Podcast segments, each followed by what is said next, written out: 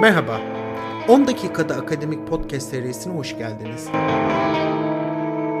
Ben Mert Koçak. Central European University'de Sosyoloji ve Sosyal Antropoloji bölümünde doktora yapmaktayım. Bu podcast serisinin amacı akademik bilgiyi daha erişilebilir kılmak. Beni her daim düşünmeye iten bir gözlem üzerine bu seriyi başlatmak istedim.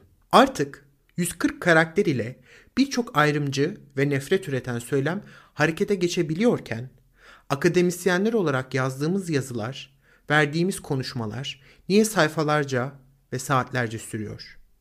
Niye uzun emekler sonucu ortaya koyduğumuz araştırmaları daha erişilebilir hale getirmiyoruz? Bu soruya cevap olarak her bölümde bir akademik araştırmanın 10 dakikada anlatılabileceğini konuklarımla beraber sizlere göstermeye kararlıyız. Buna ek olarak akademi gündeme dair ne söyleyebilir sorusu ile 10 dakikada akademi serisi içinde özel bölümler yapacağız. Konuklarımız akademik bilgileriyle gündemde yaşananları yorumlayacak. Bu bölümde Ali Aliyev'i ağırlıyoruz. Kendini tanıtabilir misin? Ee, merhaba, ben Ali Aliyev. Yaklaşık 8 yıldır Türkiye'de yaşayan LGBT artı göçmenim. Ee, şu an Yıldırım Beyazıt Üniversitesi'nde Göç Politikaları Uygulama ve Araştırma Merkezi'nde yüksek lisans öğrencisiyim. Tez aşamasındayım. İstanbul Sözleşmesi'nin LGBTİ artı göçmenler için önemini değerlendirebilir misin? İstanbul Sözleşmesi'ne LGBT artı göçmenler ve mülteciler açısından bakacak olursa, öncelikle hemen hemen herkesin hikayesinde cinsiyet, cinsiyet kimliği, cinsel yönelime dayalı şiddete maruz bırakıldığını e, görebiliyoruz. Toplumsal cinsiyet dayalı şiddet derken de cinsellikle ilgili fiziksel, duygusal, zihinsel ve sosyal iyilik hallerinin katmanlı ihlali ve sonuç olarak şiddete maruz e, kalmasından hani bahsediyoruz. Tüm bunlar göç etme kararını e, vermesini sağlarken bir de bununla beraber göç sürecinde devam eden bir cinsel şiddet, e, cinsel şiddetin var olduğunu biliyoruz.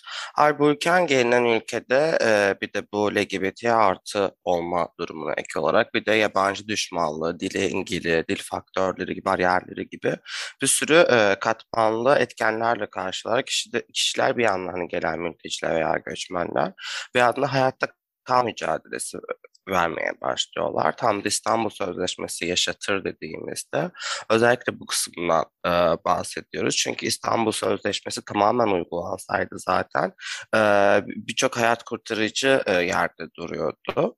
Ki sözleşmenin birinci bölümünde de ırk, din, değil gibi ibareler geçersen, geçerken e, cinsiyet kimliği, cinsel yönelim, göçmen mülteci homostatüsü gibi temellere dayanan ayrımcılığı ve LGBT artı göçmen güvenliğini sağlayan konumda duruyordu. Tüm bunların fesiyle beraber aslında e, İstanbul Sözleşmesi'nin feshedilmesi LGBT artı, Türkiye'li LGBT artılarla beraber aynı zamanda mülteci LGBT artıları da daha katmanlı, daha keşimsel bir yerden kriminalleştirmeye devam edecek.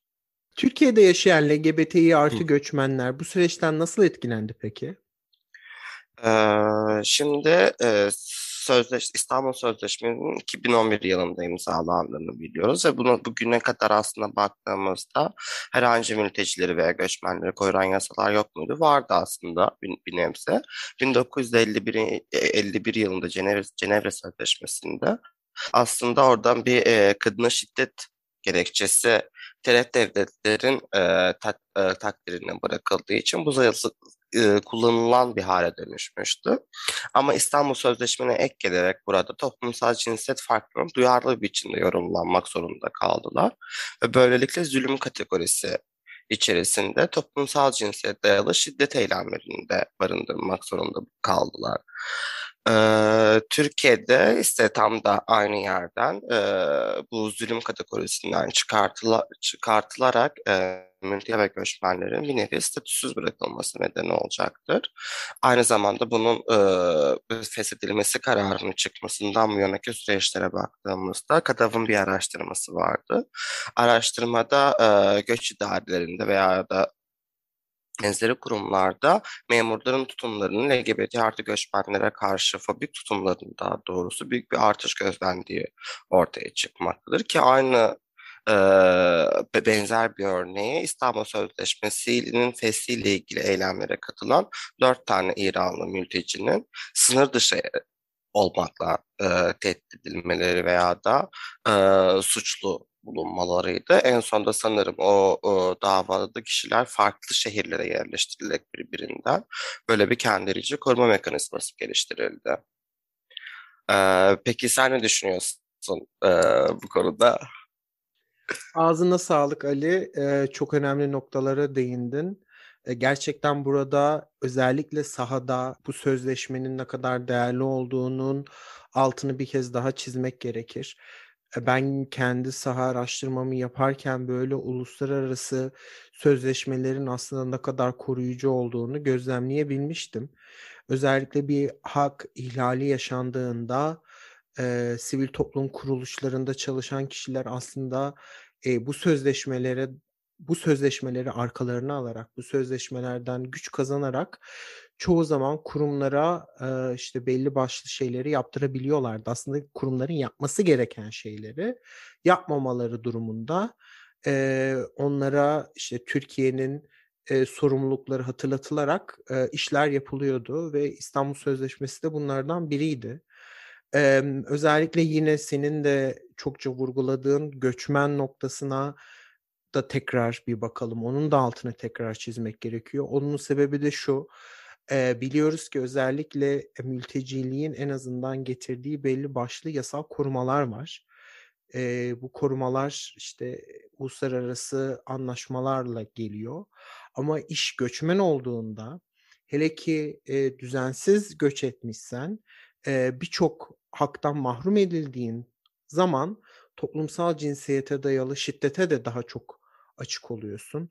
Buna dair e, yapılan birçok araştırma var. Özellikle düzensiz göçle gelmiş, Afrika ülkelerinden gelmiş e, kadınların e, nasıl e, cinsel tacize maruz bırakıldıklarına dair bir sürü Türkiye'de araştırma var ve bu e, cinsel tacize maruz kalma, kalmalarına rağmen e, hiçbir şekilde hiçbir yere başvuramamaları da yine düzensiz göçmen statüleri yüzünden oluyor.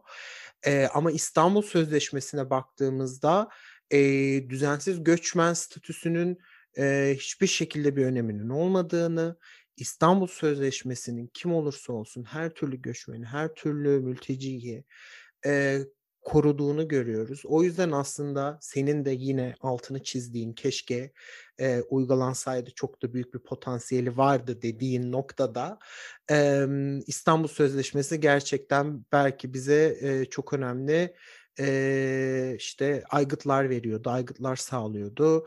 Hatta bu aygıtları belki geliştirebilecektik, çok daha iyi uygulayabilecektik e, hem göçmen kadınlar için hem LGBTİ göçmenler için. Ee, ama bakalım e, savaşımız hala devam ediyor. Uğraşımız hala devam ediyor. Nasıl sonuçlanacak? E, hep beraber göreceğiz. Bölümü bitirmeden önce e, yakın zamanda çıkan önemli bir rapordan da kısaca bahsetmek istedim. 2020 yılında e, Queer Avrupa İltica Ağı LGBT mülteciliğe dair bir konferans düzenledi. Ve bu konferansta tartışılanların hepsi, konuşulanların hepsi bir rapor haline geldi. E, rapora baktığımızda İstanbul Sözleşmesi'nin özellikle iltica eden queer kadınlar için e, ne kadar önemli olduğu vurgulanıyor bu raporda. Raporda senin özellikle e, altını çizdiğin kesişimsellik ortada, ana noktada oturuyor tam olarak. E, bu da ne demek?